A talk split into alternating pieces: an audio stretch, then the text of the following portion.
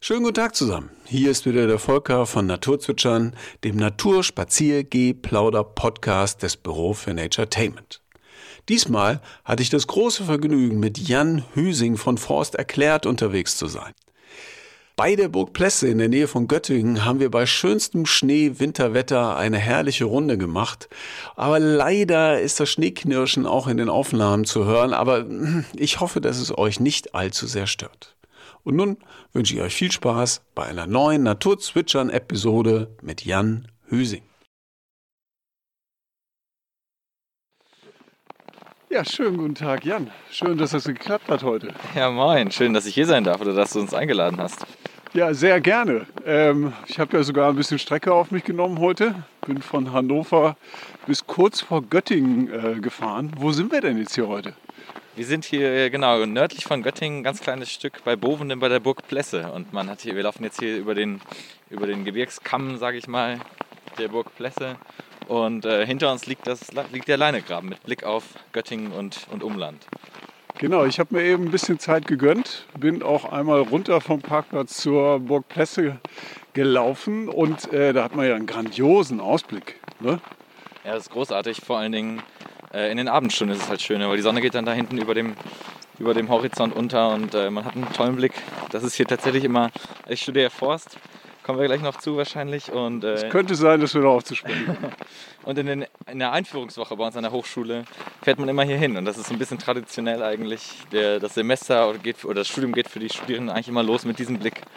Ah, okay. Also alle Studis äh, in dem Bereich müssen dahin? Alle Studis an der HWK, also an der Fachhochschule, an der ich bin, äh, werden hier einmal, einmal hier in diesen Wald gefahren. Genau, dann gibt es hier so eine Einführung. Was ist ein Baum? Was, was macht der Förster? So ganz basic, einfach ähm, ja, um sich kennenzulernen und aber auch um diesen Blick natürlich zu genießen. Ja, da kann man sich schon ganz gut reinfühlen hier.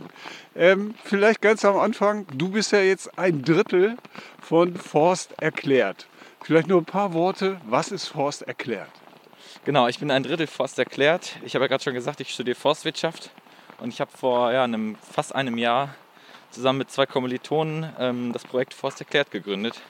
Bei Forst erklärt versuchen wir so ein bisschen die Inhalte unseres, hier wird es gerade glatt, ich bleibe mal stehen, ja. die Inhalte unseres Studiums der Forstwirtschaft ja, raus aus diesem Forstkosmos zu holen und ihn so aufzubereiten, dass jeder es irgendwie versteht. Also wir produzieren YouTube-Videos, haben betreiben eine Website ähm, machen ganz viel Arbeit bei Instagram, posten so Stories und erzählen den Leuten alles, was mit dem Wald zu tun hat und wie der Wald funktioniert, was der Förster macht, warum man jagen geht und so weiter.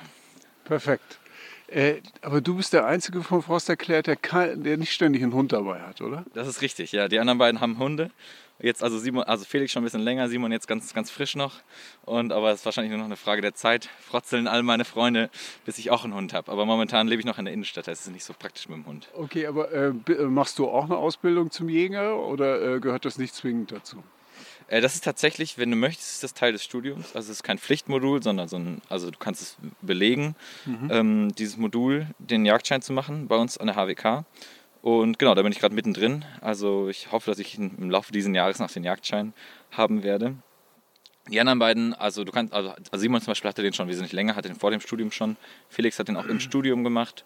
Genau, aber du, niemand, der Forst studiert, muss es machen. Allerdings muss man auch sagen, der Beruf des Försters hat auch ganz, ganz viel mit dem Thema Jagd zu tun. Also es ja, macht klar. einfach Sinn, ja, dann auch den Jagdschein zu machen. Genau. Ja. ja.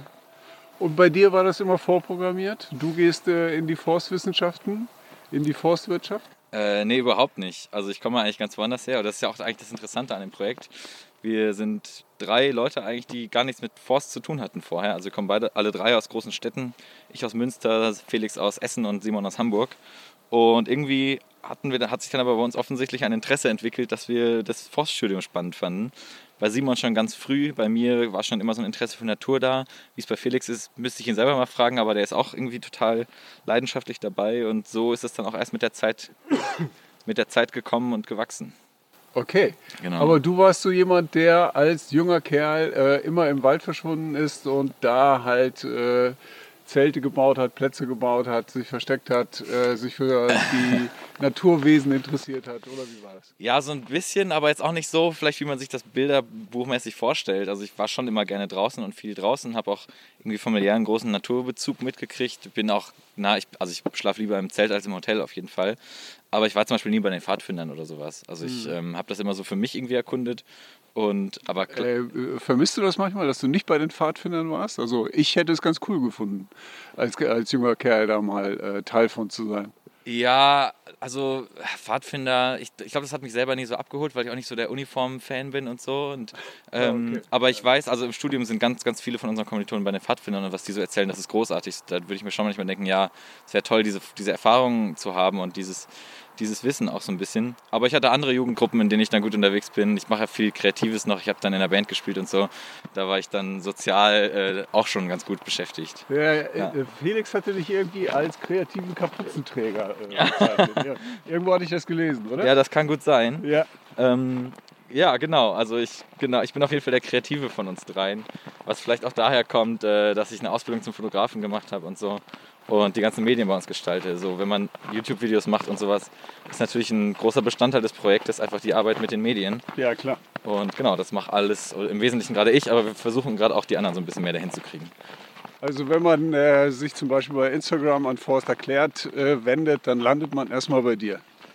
Nee, nee, nee. Also nur, achso, nee, also die, die Medien gestalten tue ich, Ah, aber dann wirklich die Arbeit mit der Community und sowas, das teilen wir natürlich auf. Also wenn du uns eine Nachricht schreibst bei Instagram, dann ist es eine Frage des Zufalls, wer dir antwortet. Da sind wir alle drei ziemlich hinterher. Und ähm, genau, das Handy steht meistens nicht still mittlerweile. Okay. Ähm, und die Fotografieausbildung, die war damals äh, dafür, um in der Natur Motive zu suchen oder was waren deine Bereiche? Äh, ich habe tatsächlich eine Ausbildung beim Landschaftsverband Rheinland gemacht. Ich weiß nicht, ob man das hier in Niedersachsen, ist der Landschaftsverband, glaube ich, noch mal ein bisschen was anderes als in, in Nordrhein-Westfalen. Ja.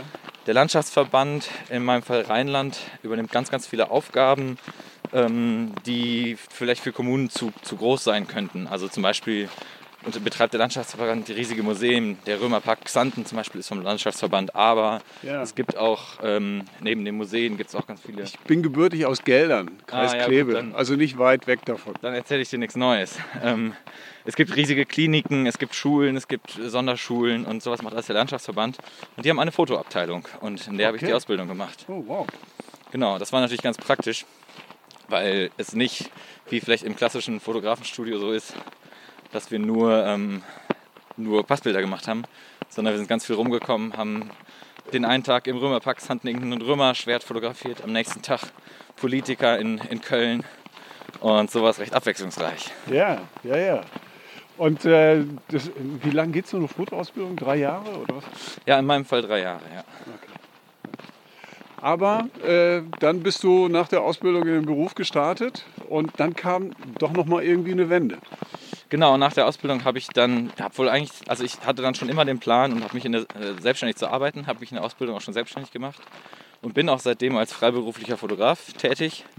Mache das jetzt auch immer noch, aber ich habe dann auch nach der Ausbildung das Bedürfnis gehabt, war ja noch recht jung, nochmal was anderes zu lernen oder nochmal auch irgendwie was Wissenschaftlicheres zu lernen, als die, die Ausbildung ist halt ja ein handwerklicher Beruf.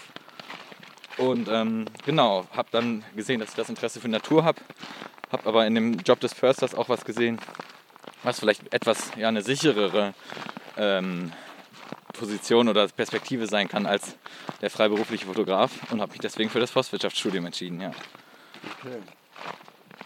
Und äh, schon mal bereut zwischendurch? Du stellst aber äh, direkte Fragen. Tatsächlich ist mein Lebenslauf bisher nicht so gerade, wie er jetzt auf den ersten Blick klingen mag und wie ich ihn in der Kurzform auch immer wiedergebe. Ich habe nämlich zwei Semester studiert, auch hier an der HWK. Das war auch cool, da habe ich auch Simon und Felix kennengelernt, aber daraufhin das Studium nochmal pausiert für ein Jahr, weil ich gemerkt habe, okay, das ist toll mit dem Wissen und das ist ein spannendes Feld. Aber irgendwie habe ich dieses Bedürfnis, mal zu gucken, ob ich von der Fotografie auch leben kann. Ah, okay. Und habe dann ein Jahr selbstständig als Fotograf gearbeitet. Und das Witzige ist, es hat funktioniert. Also ich konnte, kon- konnte mich damals da finanzieren und habe auch viele Projekte und Arbeiten gemacht, die dann auch immer größer wurden und äh, die auch gut funktioniert haben. Klar, es war auch nicht alles immer nur gut, es gab auch schwierigere Phasen und so, aber Ja, man muss auch einfach investieren. Ne? Genau, man muss ja. Zeit, Energie Ja. äh, investieren. Aber zwischendurch soll es sich dann auch ruhig mal lohnen. absolut. Aber am Ende des Jahres, obwohl es halt funktioniert hat, habe ich mir dann überlegt, doch nochmal Forstwirtschaft zu studieren, weil ich das irgendwie dann doch so spannend fand und auch gesehen habe bei Simon und Felix, die ja weiter studiert haben, wie, wie großartig das ist und wie interessant das ist. Genau. Äh, ja, aber umso cooler. Also du konntest dich entscheiden. Ne? Ähm, also es hat im Grunde beides äh, oder die Fotografie hat funktioniert. Ja. Und trotzdem hast du dich dann entschieden, weiterzumachen. Genau, und ähm, da bin ich auch ganz froh um mein Umfeld. Also weder meine Eltern noch meine Freunde haben mir da irgendwie Druck gemacht und gesagt, ey Jan, das ist ein Fehler hier mit so einem Hin und Her, sondern ich hatte da einfach, ja, die, die konnte mir das, habe mir das einfach selber ausgesucht und bin sehr zufrieden mit der Entscheidung. Und jetzt mittlerweile mache ich ja doch wieder beides. Also ja, ja, ja. alles ja, ja. gut, wie es kannst, du, kannst du beides verknüpfen, sogar noch ein bisschen mehr. Ne? Also Auf jeden Fall. Die Ja. Filmerei war ja nicht äh, von vornherein mit dabei. Genau, ja, tatsächlich Ne? ist jetzt das Filmen, das habe ich durch Forst erklärt gelernt. Also, und durch Corona natürlich. Ich bin auch ja, bei anderen Projekten ja, unterwegs. ja, ja, ja, ja. Ja. Das ist bei uns auch verstärkter geworden. Ähm, dadurch, dass wir, ja, ja. Ähm, dadurch, äh, dass das ja ähm, auch einfach in der Corona-Zeit so gut funktioniert. Ja, klar. Ja. Was bedeutet HAWK? Oh, Hochschule für angewandte Wissenschaften und Künste. Ah, okay. Wie sieht das Studium der äh, Forstwissenschaften, wie sieht das aus? Wie kann man sich das als Außenstehender vorstellen? Genau, also an der Stelle erstmal noch ein kleiner Exkurs. Es gibt zwei Studiengänge. Das eine ist Forstwissenschaften, das ist der Studiengang an der Uni. Kannst du auch hier in Göttingen studieren und an ein paar anderen Standorten in, in Deutschland. Und Forstwirtschaft ist das, was wir an der HWK, also an der Fachhochschule, studieren. Das differenziert sich so ein bisschen. Und der Studiengang an der Fachhochschule, also beides sind Bachelorstudiengänge. Und ähm, der Studiengang an der Fachhochschule, den ich jetzt gerade mache, den Simon und Felix auch schon abgeschlossen haben, sieht im Grunde so aus, dass man tatsächlich ziemlich viel draußen unterwegs ist. Und das ist auch der größte Unterschied zur Uni. Also die sitzen, glaube ich, wesentlich mehr im Hörsaal. Ähm, und inhaltlich geht es im Grunde um alles, was der Förster wissen muss. Und viel mehr. Ja. Also es ist wirklich ein sehr, sehr breit aufgestellter naturwissenschaftlicher Studiengang, wo wir von ähm, Naturschutz, natürlich im ersten, in den ersten Semestern erstmal die Grundlagen wie in jedem Studiengang, Chemie, Physik, Mathe. Ähm, dann geht es weiter mit Pflanzen erkennen, Pflanzen bestimmen, Tiere Wow, ja. Baumkrankheiten bestimmen. Also alles, was man irgendwie bestimmen kann, muss man bestimmen können und kennen können. Und natürlich gibt es Wirtschaft als, als Bestandteil. Forst, Politik, Forstgeschichte, solche Aspekte, also dass man auch so ein Gefühl kriegt für den Kontext. Genau, und dann verschiedenste Themen. Natürlich irgendwie, wie man, wie man Wald bewirtschaftet, Waldbau ja. ist ein großes Thema. Okay. Äh, das eine passiert an der Uni, ähm, aber ihr habt auch Praxiseinheiten ähm, draußen in den Betrieben oder kommt das erst später? Äh, nee, tatsächlich, also was in den Betrieben, äh, es gibt einfach, wir fahren einfach sehr viel raus. Die Hochschule bei uns hat verschiedene Bezirke, Betri ähm, Bestände, sagt ja der Förster, also verschiedene Wälder, wo wir hinfahren können und dann machen wir ganz viele Exkursionen. Hier zum Beispiel, wo wir hier sind, sind wir relativ viel unterwegs hier, weil es einfach sehr nah auch zur Hochschule ist. Ne? Also Ja. hier bist du ja in einer, in, weiß nicht, Viertelstunde bist du ja an der Hochschule. Wir sind an einer frühgeschichtlichen Fliehburg sind wir Ich sehe es angekommen. auch gerade hier, war ich tatsächlich noch nie, in, an der Wittenburg. Ja, genau. Das ist spannend, man sieht ja hier auch irgendwie so einen Graben, der ist ja wahrscheinlich auch nicht natürlich da gewachsen. Genau, Ne? da vorne ist so ein Graben, hier sind auch einige Erhebungen. Ne? Also ab 800 vor Christus konnte man sich hier zurückziehen, wenn es irgendwie mal ernst wurde. Genau, Ne? ja. Anscheinend.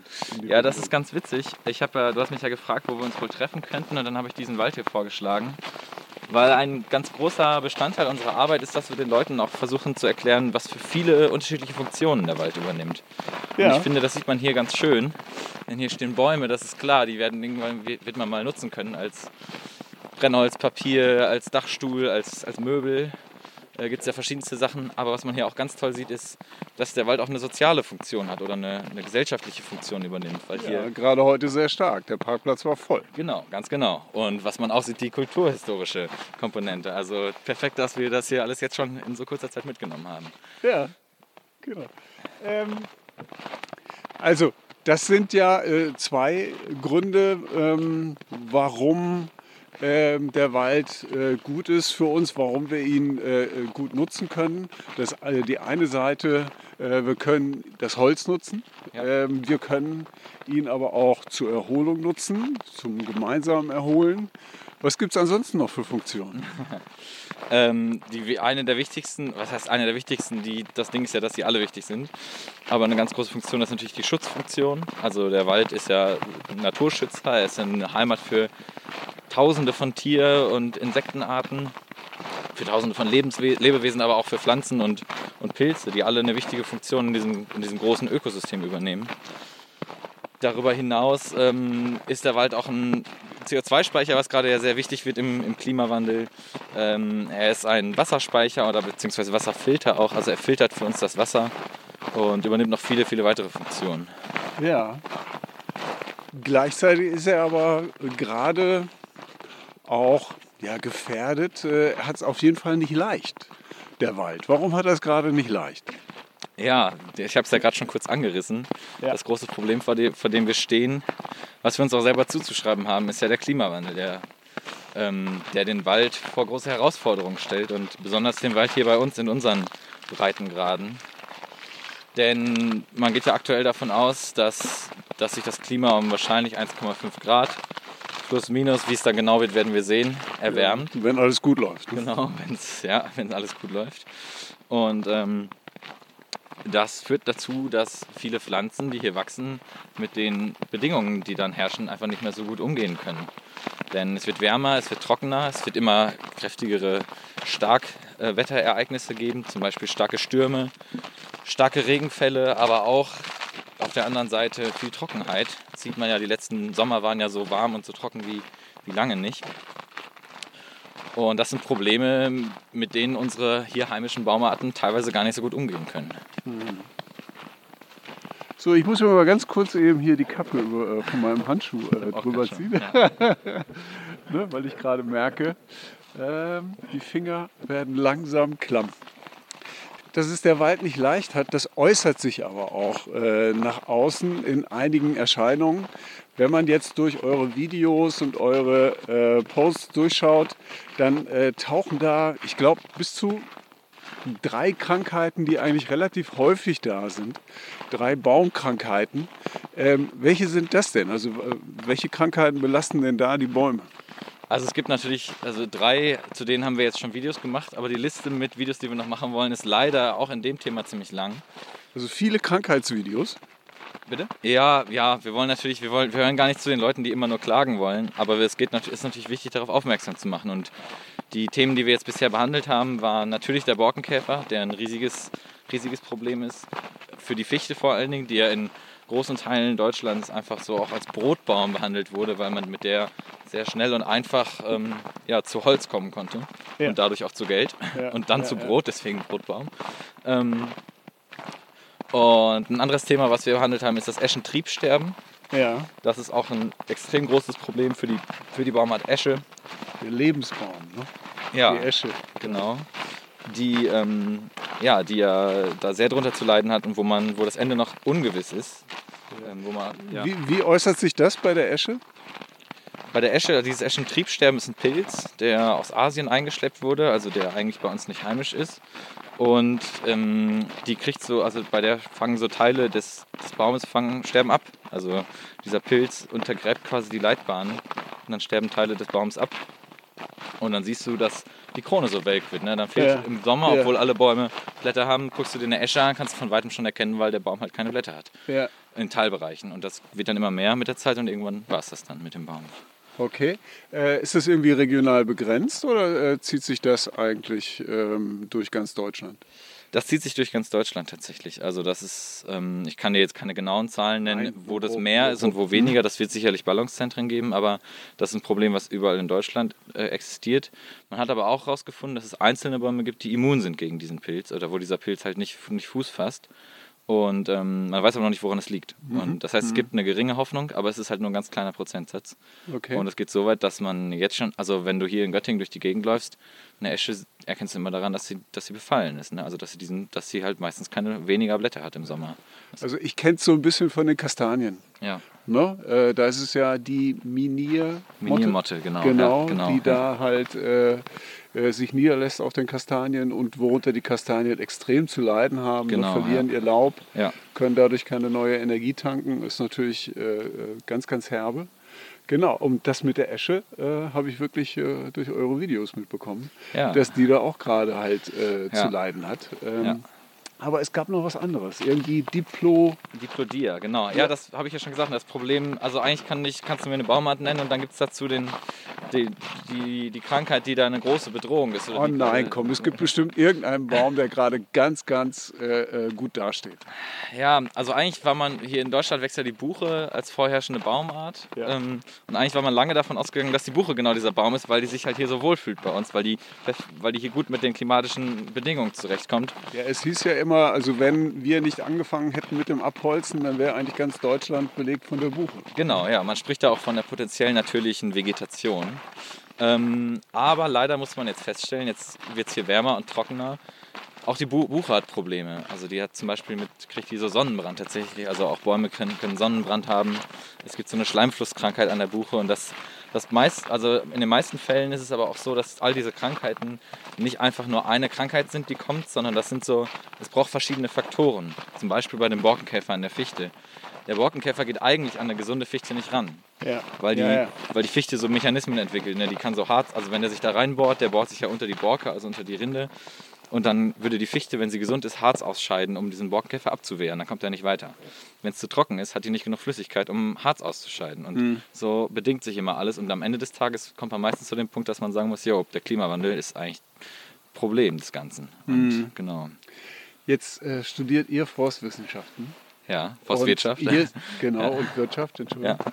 Ähm, und ihr beschäftigt euch ja mit der Zukunft des Waldes. Ja. Sehr, sehr, sehr intensiv. Ja, unbedingt. Ja. Ähm, aber ihr seht nicht so aus, als wenn ihr schwarz sehen würdet. Sondern äh, da scheinen ja Hoffnungsschimmer am Horizont äh, irgendwie aufzuglimmen. Ja, also ich meine, nimm dir mal einen alten Förster. Also der hat sein Leben lang Bäume gepflanzt und jetzt ist er irgendwie alt und will, wollte jetzt eigentlich vielleicht von, von dem, was er sein Leben lang gepflanzt hat, ja. ja seine Rente finanzieren. Jetzt ist dummerweise so, dass er irgendwie in einem Januarmorgen aus, aus dem Fenster guckt und der ganze Wald liegt am Boden. Und das war's mit der Rente. So, da ist natürlich eine ganz große Frustration und da kann ich, also da sehen auch viele schwarz. Ja. Wir als junge Leute kennen das ja nur so. Und wir, wir wachsen jetzt damit auf, dass, es, dass wir diese riesigen Herausforderungen haben. Ja. Und haben da natürlich einen entsprechenden Kampfesgeist. Ja. Und, ähm, Den man euch auch anmerkt. Also das finde ich auch total klasse. Ja, vielen Dank. Das, das freut uns. Und ähm, ja, also wir sind generell einfach keine Leute, die immer nur schwarz sehen und wir wissen einfach, wie viel auch geforscht wird und ähm, das ist ja auch so unser Anliegen, dass wir, dass wir diesen Wert von Wissenschaft einfach das Licht so. ist im Baum queren. ja, das ist spannend. Ne? Also wir ja. haben ja jetzt das Mikro zwischen uns, äh, laufen so ein bisschen parallel zueinander und hier links geht jetzt ein minimaler Trampelpfad entlang und geradeaus liegt ein Baum. Genau. Also ich glaube, wir spazieren einmal drumherum und reden dann weiter. Würde ich auch sagen.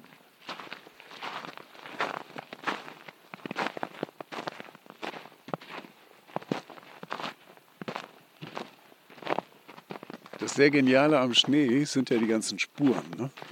Ja, absolut. Ähm, also ich habe ja eben schon eine kleine Runde gemacht. Ähm, man konnte halt schön Eichhörnchenspuren ähm, und auch etwas Größeres. Also ich glaube, da ist auch ein Wildschwein durchgetapert. Ja. Äh, eben hier. Also ist immer total schön, was man da dann alles so entdecken ja, kann. Total, ja. Genau. Aber wo waren wir? Genau, wir waren beim Nicht-Schwarzsehen. Genau. Äh, waren wir gerade eben. Ähm, welche Hoffnungsschimmer gibt es denn da für den Wald? Also genau, ich hatte ja gerade gesagt, dass wir den Wert von Wissenschaft sehr zu schätzen wissen und da auch so ein bisschen darauf aufmerksam machen wollen. Es wird an ja. ganz vielen Stellen geforscht. Ähm, es werden Untersuchungen gemacht, welche Baumarten kann man gut pflanzen.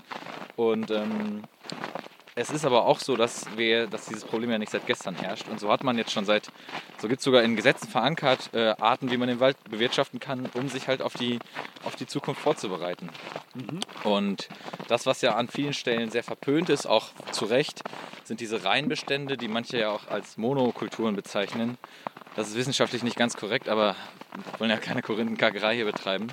Und man hat aber gemerkt, oder man, man ist jetzt mittlerweile sehr fest der Überzeugung, dass diese, dass diese Art der Waldbewirtschaftung wenig Sinn ergibt. Denn wenn du nur eine Baumart hast und die ja. hat, da kommt eine Krankheit, dann war es das mit deinem ganzen Wald. Ja. Die Zukunft steht also in sowas, wie wir hier uns gerade befinden, so einem Mischwald, der aus verschiedensten Baumarten zusammengesetzt ist, um einfach dieses Risiko zu streuen. Ne? Sollen wir nochmal rechts? Oder? Gehen wir mal rechts ja. hier, ja. Und ähm, das passiert schon an ganz vielen Stellen. Ist in den Landesforstbetrieben äh, ist das, wie gesagt, im, teilweise im Gesetz verankert. Und deswegen sind wir da ein Stück weit einfach optimistisch. Wir sehen hier tolle Wälder wie, wie, wie diesen hier zum Beispiel. Ähm, der einfach für die Zukunft auch ein Stück weit gewappnet ist. Und dann wird das schon alles irgendwie gut gehen. Und wenn wir es dann noch hinkriegen, dass auch politisch so ein bisschen nochmal gegen den Klimawandel vorgegangen wird, dann, dann kriegen wir das schon alles irgendwie hin. Ja. Ähm, ich war in den letzten Wochen äh, auch mal im Weserbergland unterwegs. Ja. Und ähm, da äh, am Vogler, ähm, im Gebiet äh, vom Id war ich unterwegs. Und äh, da gab es große, große Kahlschläge gab es da in den, äh, in den Bereichen. Ja. Ähm, warst du auch mal in dem, in dem Bereich unterwegs oder könntest du dir das erklären, warum da so große Flächen ähm, von den Bäumen befreit worden sind? Bist du sicher, dass es Kahlschläge waren und dass es keine Sturmereignisse waren? Also oh, da- das ist gut. Definieren wir doch einmal ganz kurz Kahlschlag. Äh, was, was bedeutet Kahlschlag? Genau, also unter Kahlschlag würdest du verstehen, dass wenn jetzt, wenn du jetzt, du siehst ja diesen Wald, der ist riesengroß, wenn du jetzt hergehst und alles abholzt in einer Aktion, Okay. schickst da deine, deine Forstwirte und deine Vollerntemaschinen rein und sagst, komm, mach mal, mach mal Tabula Rasa. Das ist zum Beispiel in, in Schweden oder in Finnland oder in den ganzen skandina- skandinavischen Ländern gängige Praxis leider, äh, dass sie genauso Forstwirtschaft betreiben. Ja. Und das ist tatsächlich in Deutschland sogar gesetzlich verboten, denn du kannst dir vorstellen, jedes Eichhörnchen, was hier in einem äh, in einem Wald wohnt und jedes Wildschwein, was sich hier versteckt, das hat auf einmal von jetzt auf gleich keinen Lebensraum mehr. Ne? Ja. Und, und ähm, kann dann vielleicht fliehen, äh, stirbt vielleicht auch ganz bitter. So, und ähm, das ist hier verboten und das ist Kahlschlag. Es stand nichts mehr. Also es waren große Flächen, wo nichts mehr stand. Ähm, aber es kann natürlich auch aus Sicherheitsgedanken abgeholzt worden sein. Oder was gibt es sonst noch für Möglichkeiten? Die häufigste Ursache, wenn man bei uns in Deutschland solche Flächen findet, sind tatsächlich Sturmereignisse. Ne? Also es gab, gab ja in der Vergangenheit große Stürme, Lothar, Wiebke, Vivian, Kyrill, Ja. zuletzt dann Friederike und Ja. ähm, mal gucken, ob dieses Frühjahr noch irgendwas kommt. Ich hoffe nicht. Ähm, die haben riesige Flächen einfach von Stürmen, äh, von, von Wald einfach umgeworfen. Okay, okay, und dann liegt okay. er am Boden und das wird dann natürlich abgeräumt. Ähm, aus verschiedenen Gründen. Aber das kannst du meist daran erkennen, wenn du so umgeklappte Wurzelteller irgendwo siehst. Dann weißt du, das ist hier, da hat keiner irgendwie gegen das Gesetz verstoßen. Ja, da Und- muss ich nochmal auf die Fotos gucken. genau, ja. Genau. Und Aha. wenn du so Wurzelteller siehst, so, dann weißt du immer, ja, das war hier ein Sturm. Okay. Klar lässt du da nicht einen Baum stehen, weil, also dann nimmst du auch, wenn da mal einer überlebt, ähm, je nachdem kann man auch machen, hängt dann von, dem, von den Prinzipien des Försters ab. Aber in der Regel ist das eher sowas. Wie würde denn dann so ein Bereich ähm, mit neuen Bäumen versehen? Was würde denn dann dort neu gepflanzt werden? Ja, also man geht her und möchte, wie gesagt, so einen Mischwald pflanzen. Also am Ende ist es natürlich die Entscheidung des, des Waldbesitzers oder des Försters, was er genau pflanzt. Aber eigentlich sind sich die Wissenschaftler einig, dass die klimaangepasste Waldlösung äh, ein Mischwald ist. Also der aus verschiedenen Bäumen besteht, der aus verschiedenen Altersstufen besteht, Ja. der sich auch selber verjüngt, also dass die Bäume selber ähm, Samen abwerfen und dadurch, dadurch neue Bäume entstehen und so weiter. Und ähm, genau, es gibt natürlich verschiedene Baumarten, die, die, also, die besser funktionieren und die schlechter funktionieren. Das hängt aber vor allen Dingen auch immer vom Standort ab, also von Ja. dem Ort, an dem der Baum wächst. Es gibt nasse Böden, es gibt trockene Böden, es gibt saure Böden, es gibt weniger saure Böden, es gibt und so weiter. Also da Hat natürlich auch was mit der Höhe zu tun. Also Genau, es wo, gibt wo verschiedene dann Höhenlagen, angepflanzt ja. wird. Ja, genau. ganz genau. Okay. Ähm, mir, mir, äh, ähm, wie sage ich es jetzt am besten? Ähm, es gibt ja äh, äh, große, große Forstmaschinen. Ja. Ne? Äh, wie Ja. jetzt zum Beispiel dieser Harvester. Genau, ja. Zu dem wir Äh, kürzlich auch ein Video gedreht haben, ja. Ihr habt dazu auch ein Video gedreht. Unter welchen äh, äh, Bedingungen ist es denn sinnvoll, mit dem Harvester in den Wald zu gehen? Also so ein Harvester, hast du schon gesagt, ist eine riesige Maschine, ein automatischer Vollernter. Also im Grunde sitzt da einer drin, der drückt auf den Knopf und dann Genau, es muss nicht jedem klar sein, was ein Harvester ist. Genau, ja. ja. Dann wird aus dem Baum per Knopfdruck quasi Holz. Und ähm, also perfekt zusammen äh, fertig portioniertes Holz. Und ähm, dieser Harvester hat verschiedene Vor- und verschiedene Nachteile. Und ein großer Vorteil ist auf jeden Fall die Arbeitssicherheit zum Beispiel. Na, wenn ich mit der, mit der Kettensäge unten oder mit der Motorsäge unten am Baum stehe und den fälle, ist es natürlich viel gefährlicher, als wenn da jemand in einer Stahlkabine sitzt, die äh, geschützt ist und den Baum ähm, mit so einem Roboterarm fällt Die Waldarbeit ist echt gefährlich. Ne? eine der gefährlichsten Tätigkeiten tatsächlich bei uns. Und da gibt es jedes Jahr leider immer noch viel zu viele Todesfälle und un schwere Unfälle.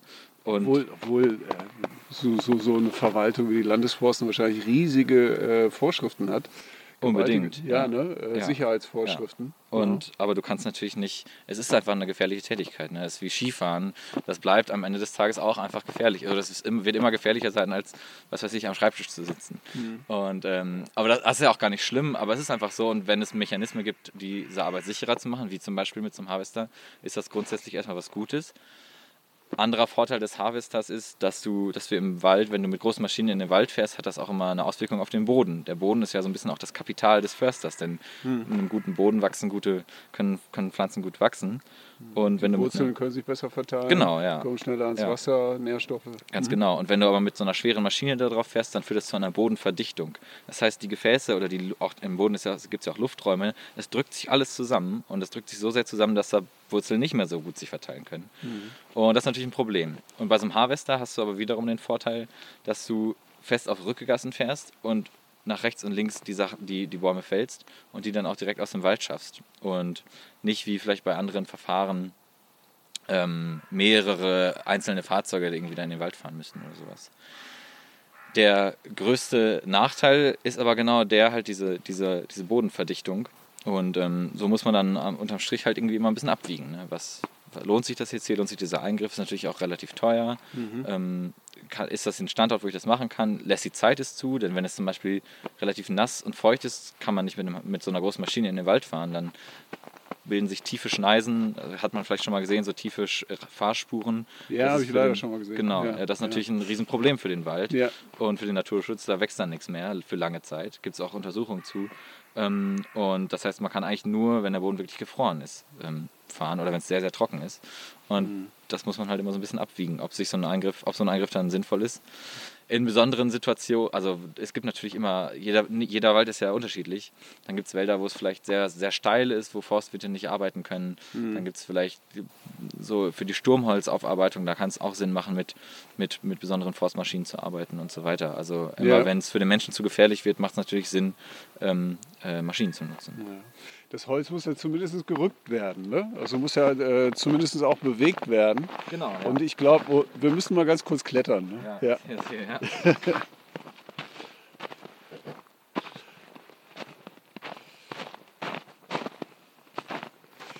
also es gibt natürlich sowas wie die Rückepferde. Ähm, ja. Ne? Das ist natürlich eine ganz, ganz äh, sanfte Methode. Ja, das Holz schon. Ja. ja. Aber damit geht natürlich ähm, keine große Masse.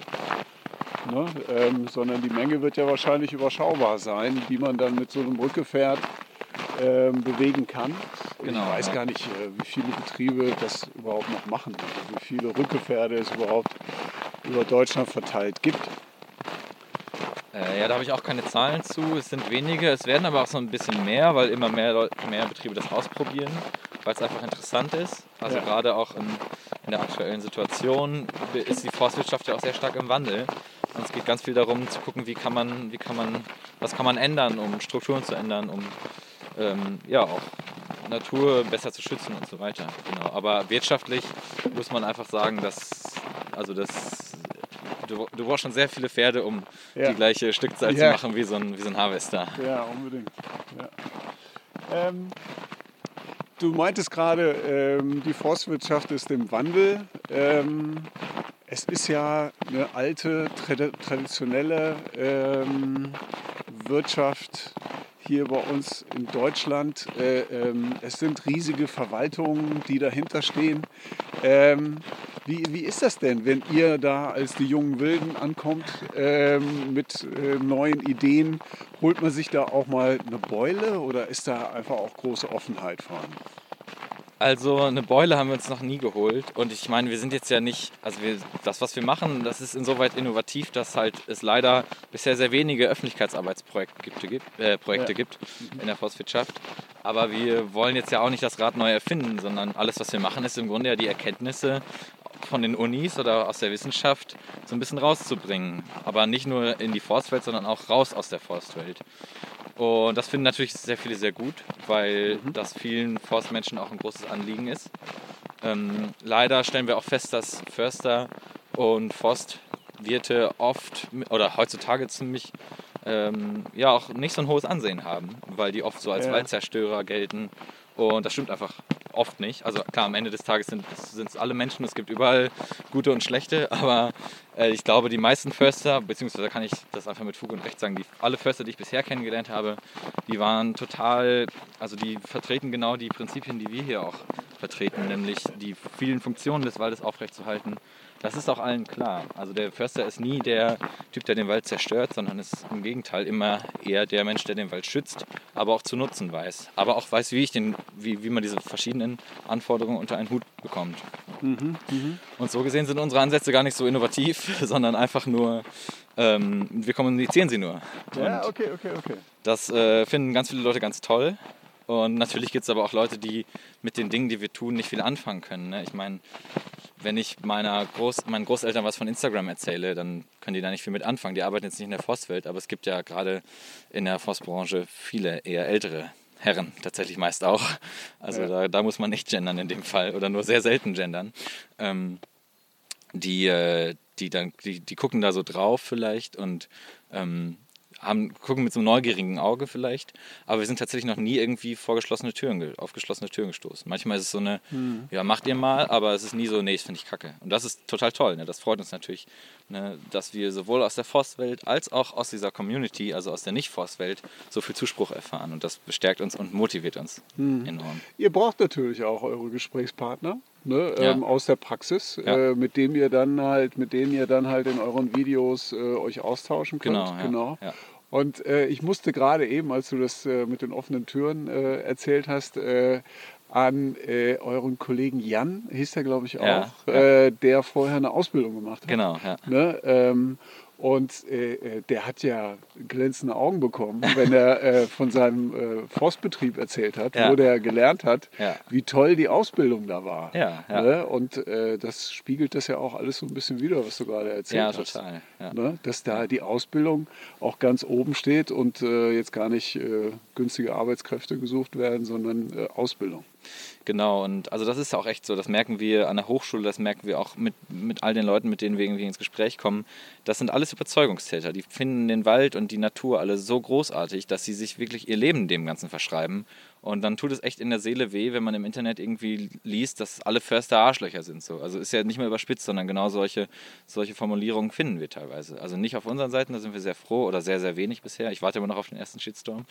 Aber ähm, ja, das, das versuchen wir einfach so ein bisschen aufzuklären, dass, dass es nicht, nicht einfach, man kann nicht sagen, alle sind kacke, sondern man kann, kann einfach, man muss da differenzieren. Ja, klar. Und auch mal, manchmal auch genauer hinschauen. Oder auch einzelnen Aussagen einfach darf man nicht glauben. So. Mhm. Also es gibt natürlich immer Leute, die sagen, die, die und die sind schlecht. So.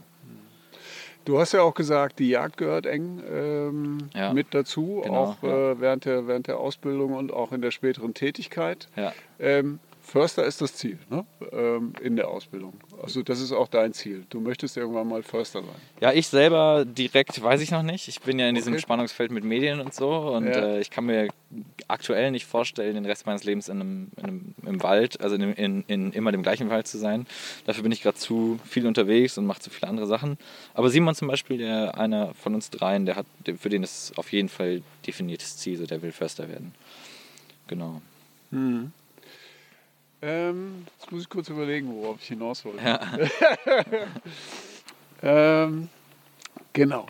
Ähm, die Jagd ist ja ein Teil äh, auch der Ausbildung. Ja. Also ich hätte eher damit gerechnet, dass es da mal einen Shitstorm gibt. Ähm, aus, der, aus der Community, was das anbetrifft. Aber da gibt es eigentlich auch keine kritischen Stimmen. Ja, also wir, das, da muss man sagen, bisher haben wir das noch nicht so richtig groß aufbearbeitet, weil wir wissen, dass das einfach ein sehr kontroverses Thema ist, aber auch ein mhm. extrem wichtiges Thema und wir verstecken uns da auch gar nicht vor. Haben ja auch schon ein paar Beiträge zu dem Thema Jagd veröffentlicht, aber ähm, wir gehen da sehr behutsam ran, weil wir einfach wissen, dass es, dass es ähm, ja, das auch abschreckend wirkt. Ne? Und ähm, wir, das, das, dann, also das ist einfach so, dass wir uns da sehr gut überlegen, wie wir das formulieren und wie wir das auch rüberbringen, weil es ist so, Jagd ist ein, ein ganz, ganz wichtiger Bestandteil von Forstwirtschaft oder auch vom, vom Wald. Ähm, denn weil der Mensch ja da zum Beispiel dafür zu, der, der, Mensch hat ja alle Prädatoren, also alle großen Raubtiere, Bären, Wölfe, gut, Wolf kommt gerade wieder, aber die hat er ja aus, irgendwie aus unseren Wäldern vertrieben. Das führt ja. natürlich dazu, dass die kleineren Tiere sich vermehren und ähm, äh, das heißt, der Mensch muss jetzt auch irgendwie gucken, dass er dieses Gleichgewicht wiederherstellt. Und das, ähm, das sieht man auch ganz krass, dass, es, dass wir uns in einem Ungleichgewicht befinden. Mhm. Es gibt ganz viele Wälder, so, die nicht so aussehen wie hier, wo du, also man sieht hier überall so kleinere ja. Buchen kommen hier raus, dann gibt es ganz kleine Buchen, gibt es so mittelgroße Buchen und noch größere. Dazwischen wachsen nochmal hier so ein kleiner Bergahorn und sowas. Ja. Das weiß keinem, das ist eine Buche hier, aber da vorne wachsen auch Bergahorn und so. Und ähm, das nennt der Förster Naturverjüngung. Und an dieser Naturverjüngung die findest du nicht überall. Und ganz oft findest du die nicht, weil es so viel Wild gibt, dass es halt alle kleinen Knospen, das Wild isst am liebsten die Knospen, weil die am besten schmecken, mhm. dass sie halt alles auffressen. Und so, da muss man dann schauen, okay, was wollen wir? Ist es uns wichtig, äh, keine Tiere zu schießen? Das führt dann aber zu, dass keine Pflanzen mehr wachsen oder dass nur noch ganz wenige Pflanzen wachsen. Mhm. Oder wollen wir, eine, wollen wir, dass der Wald sich selber in einem Gleichgewicht befindet, sich selber auch verjüngen kann, also selber neue Bäume bildet? Dann müssen wir aber anfangen, die Wildbestände zu reduzieren, also Tiere totzuschießen ganz, ganz direkt gesagt. Mhm. Und das ist natürlich ein Spannungsfeld und ähm, eine, auch eine Sache, die oft schwer zu erklären ist. Vor allen Dingen Menschen, die keinen Bezug zum Wald haben und die nicht verstehen oder die das, die, was heißt nicht verstehen, die es einfach nicht kennen. Ne? Und ähm, so wie ich dir das jetzt hier gerade in zehn Sätzen erklärt habe, ähm, ist es vielleicht nicht einfach so getan, sondern. Äh, nein, ja. nein, wird so nicht getan sein, genau. aber äh, es sind erste Ansätze. Genau, ne? ja, äh, genau ja. was das halt anbetrifft. Und da ist einfach die Frage, wie man das, wie wir das rüberbringen können und, und wie man das schafft. Weil uns ist es halt ganz wichtig, wir wollen niemanden vor dem Kopf stoßen. Wenn du überzeugter Veganer bist, der Tiere, der generell gegen das Töten von Tieren ist, dann ist es voll gut. So dann, ähm, dann ist es ja auch, es ist ja auch dein gutes Recht, diesen, diesen Standpunkt zu vertreten. Und wir wollen auch gar nicht, dass du uns deswegen doof findest oder dass du dich von uns vor den Kopf gestoßen fühlst, weil wir sagen, Jagd ist wichtig. Mhm. Und ja, wir sind, also die anderen beiden sind Jäger. Ich bin gerade in der Ausbildung zum Jäger und ich werde das auf jeden Fall machen. Und Ziel unseres Projektes ist einfach so ein bisschen, naja, diese Fronten, die sich ja immer weiter verhärten, auch so ein Stück wieder zueinander zu führen und zu sagen, hey, redet, lass uns doch mal drüber reden und lass uns mal unsere Standpunkte austauschen, ohne uns zu bekriegen. Mhm. Ja. Mhm. Lass uns mal ein Stück gehen. Es wird gerade ein bisschen eng. Ja. Genau, vielleicht äh, wird es unten wieder ein bisschen breiter. Können ja schauen.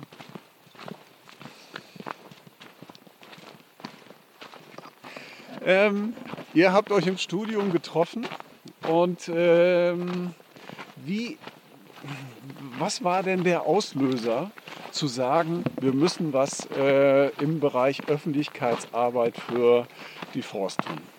Gab es da irgendeinen Auslöser? Es gab keinen direkten Moment, aber es gab einfach diese Feststellung, dass es das so in der Form nicht gibt. Und das fanden wir immer schade. Und äh, es gibt andere Leute, die das machen, also die so ein bisschen so als Forst-Influencer oder als, als Wald-Influencer auftreten, ähm, die das aber vielleicht auch nicht, also die das nicht so wissenschaftlich fundiert machen und äh, das war uns halt wichtig, dass so dieser, dieser wissenschaftliche Anspruch auch, ja.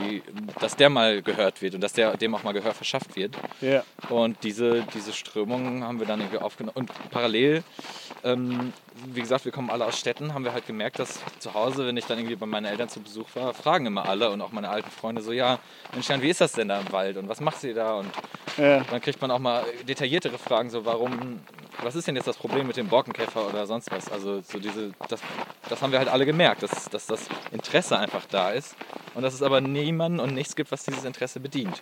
Ja. Und ja, dann haben wir eins plus eins zusammengezählt und gesagt, komm, dann machen wir das auch jetzt. Die beiden Jungs hatten auch schon Hummeln im Hintern, wollten, wollten irgendwie auch nochmal sowas generell starten. Ich habe mich total gefreut, ähm, ja, das, meine beiden Leidenschaften, nämlich halt Mediengestaltung oder Medien zu schaffen und, und ja, Wald und Forst zu verbinden, mhm. dann war die Idee geboren. Ja. Es gibt ja dir, äh, da noch diesen äh, Förster und Autoren, den Herrn Wohlleben. Ja. Den äh, gibt es ja auch. War der so, so ein bisschen Vorbild oder war der da komplett außen vor? Ja, also jetzt spricht es direkt an. Ich habe es gerade versucht, so ein bisschen zu umgehen. Ach so. ähm, er ist halt sehr präsent. Ne? Er ist sehr präsent und er macht auch einen ganz, ganz, äh, ja, muss man sagen, großartigen Job, indem er einfach es schafft, den Wald in Talkshows zu bringen ne? und ins Bewusstsein der Leute. Leider verfolgt er aber halt oft ähm, keinen wissenschaftlichen Anspruch und stellt Dinge falsch dar und stellt Dinge so dar, dass sie vielleicht gut klingen, aber nicht richtig sind. Und dabei kommen leider die Förster und die Forstwirtschaft nicht so gut weg. Okay. Und das tut uns natürlich da, und das, das schafft, das ist, das ist tatsächlich auch das, was ich vorhin meinte mit so einer Frontenverhärtung. Ne? Das schafft ganz krass so diese Spaltung von, es gibt Naturschützer und es gibt Forstwirtschaftler. Moin, hallo. Und, hallo. Ähm, und ähm, diese Spaltung, die ist in unseren Augen sehr, sehr kontraproduktiv. Ja. Und deswegen versuchen wir, diese beiden Fronten einfach wieder, wie gesagt, so ein Stück näher zusammenzubringen. Indem wir sagen, hey, die meisten Förster sind aber auch Naturschützer.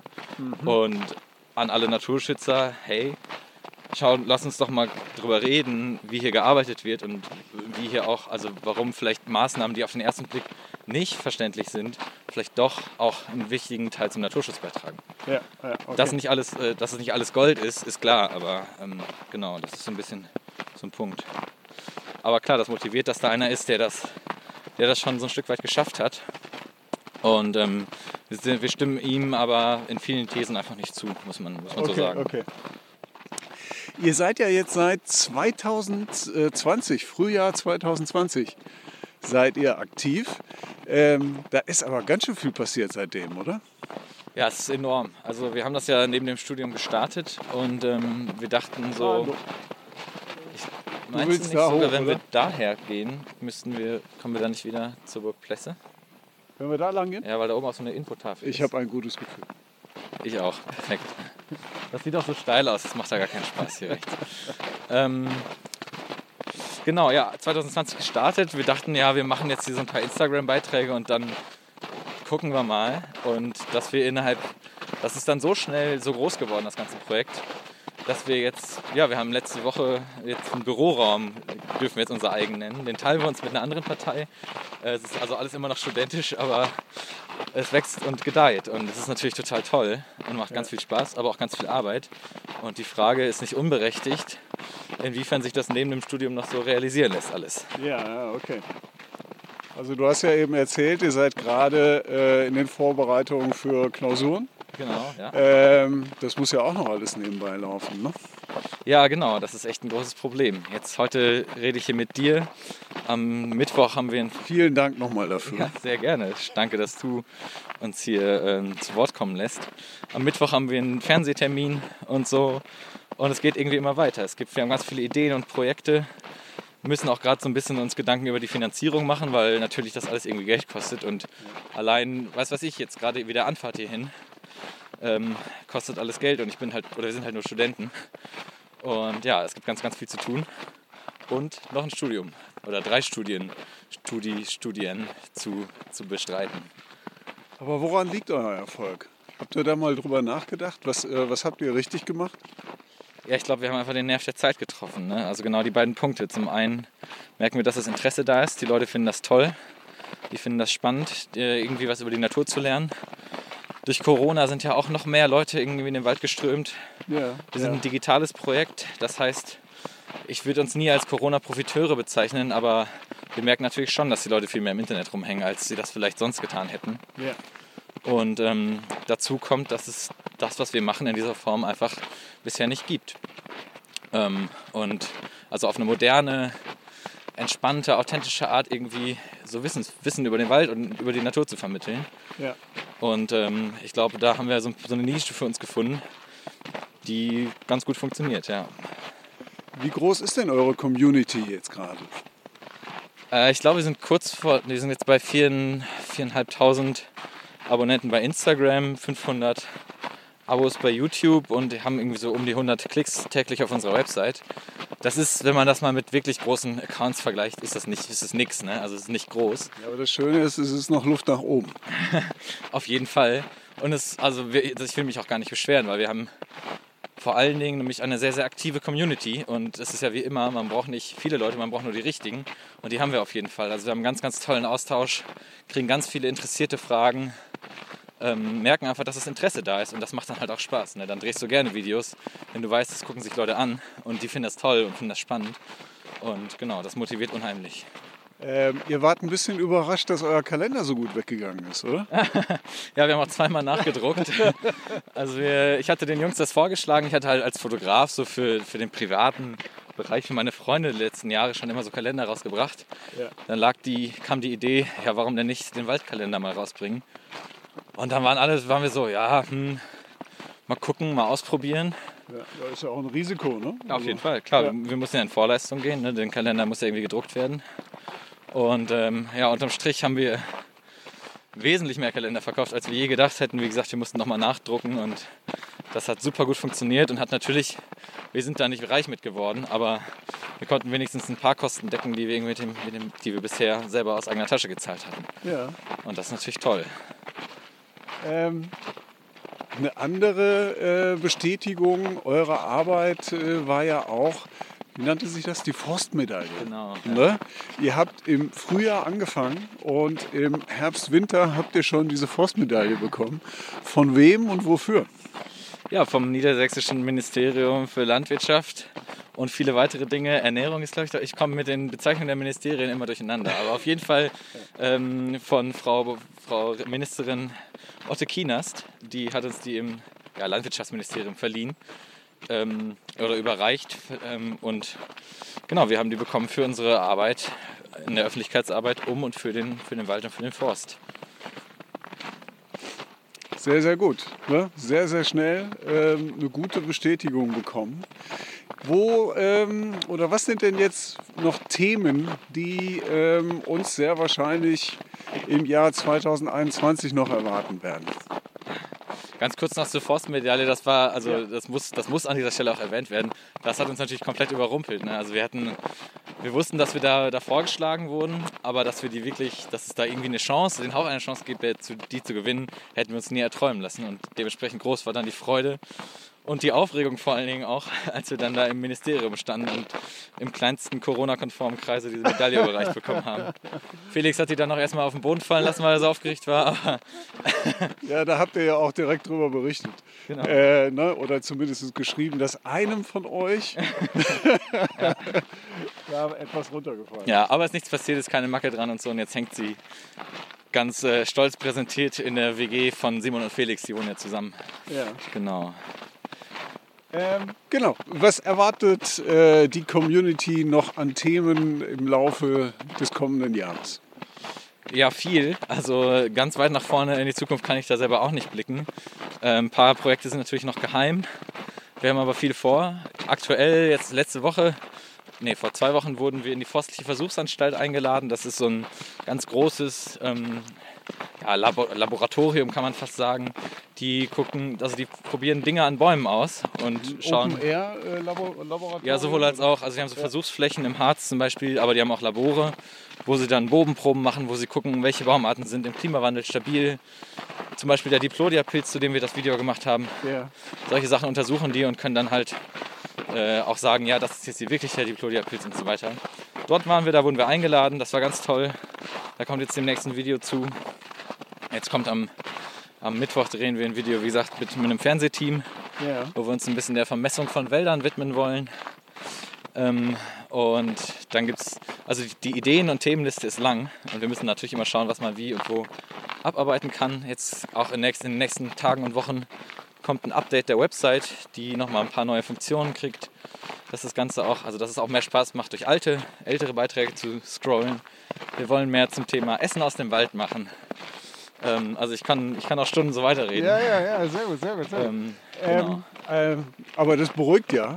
Ne? Äh, euch gehen die Themen nicht aus, sondern ihr, ihr bleibt weiter dran. Äh, auf eine Sache ähm, wollte ich noch kurz zu sprechen kommen. Ihr hattet so zwei sehr, sehr schöne Podcast-Folgen. Hattet ihr mit zwei Wildtierökologen. Ähm, was, hatte das, was hatte das auf sich? Ja, das, äh, das ist auch ganz spannend. Das ist ein Podcast, Talking Wild heißt er, von Ansgar und Lea.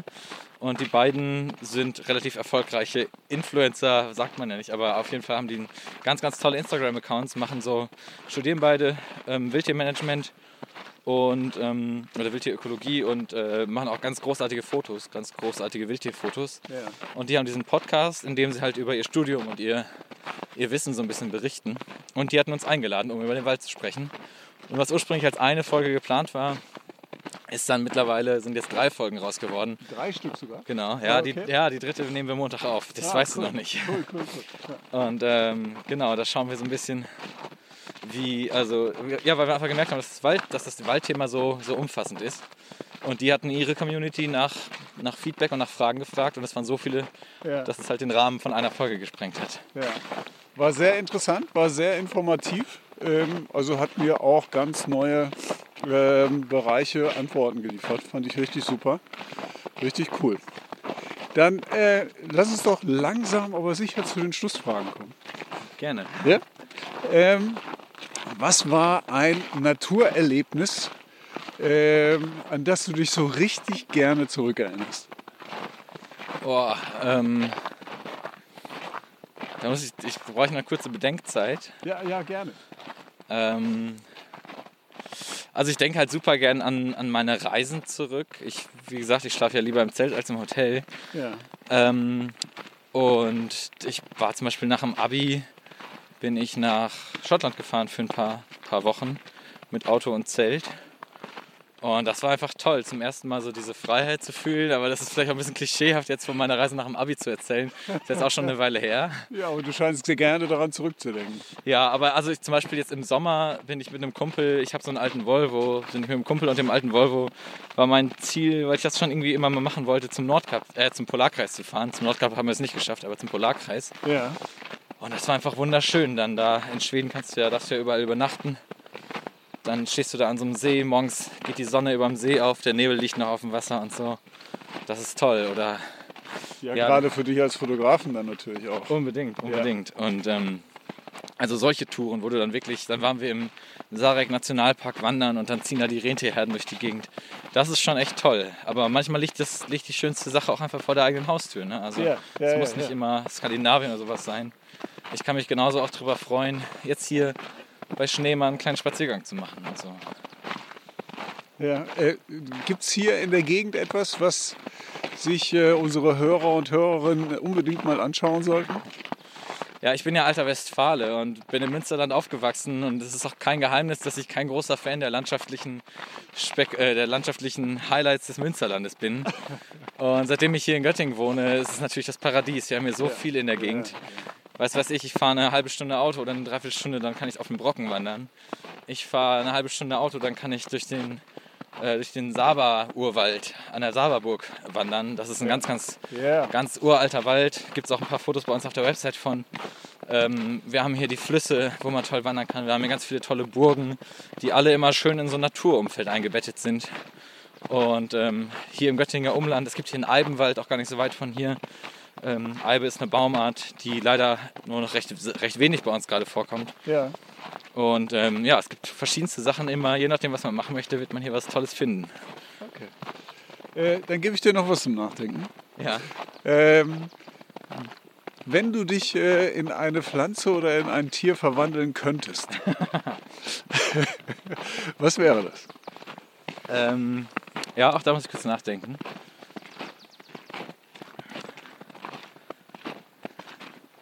Also ich finde ja Otter toll, Ja, weil die ja so ein paar lustige Eigenschaften haben. Ne? Die haben ja so einen Lieblingsstein und sowas. ja ich habe nur irgendwann mal gelesen, dass, das, äh, dass die Otter immer so wirken, als wenn sie 20 Espressos, äh, Espressi äh, getrunken hätten. Die haben immer so ganz viel Druck. Ja, ja, aber manchmal trifft es auch auf mich zu. Also Otter sind schon ziemlich cool. Ähm, ah, die wuseln auch immer so durchs Wasser und so. Das ist schon, das ist schon meine Welt so ein bisschen. Und sie spielen gerne. Und sie spielen gerne, genau. Also Otter sind toll, wenn ich eine Pflanze wäre. Ah, das ist natürlich, Ja, ist schwer. ja, ist auch so eine, ja. Aber ich, da, gib mir noch einen Moment Zeit. Ja.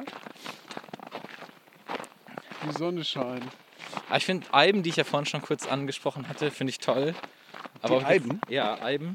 Weil die so, eigentlich sind die, also die, die ganze Pflanze ist giftig, bis auf das Fruchtfleisch der, der Frucht. Ja. Also der Kern ist giftig, aber das Fruchtfleisch nicht. Und trotzdem ist die Eibe ähm, eine extrem wichtige Baumart, auch historisch gewesen, weil man zum Beispiel Bögen rausgebaut hat. Der Bogen, den der Ötzi dabei hatte äh, in den Alpen, der war zum Beispiel aus Eibenholz. Ja. Und so ein, irgendwie so auf den ersten Blick so ein bisschen, naja, giftig zu sein. Und aber unterm Strich dann doch irgendwie was ganz Gutes zu, zu sein, finde ich irgendwie eine tolle, eine lustige Kombination. Ja. Keine Ahnung, ob ich das jetzt den Rest meines Lebens sein möchte, aber für den Moment ist das doch eine gute, gute Sache. Okay.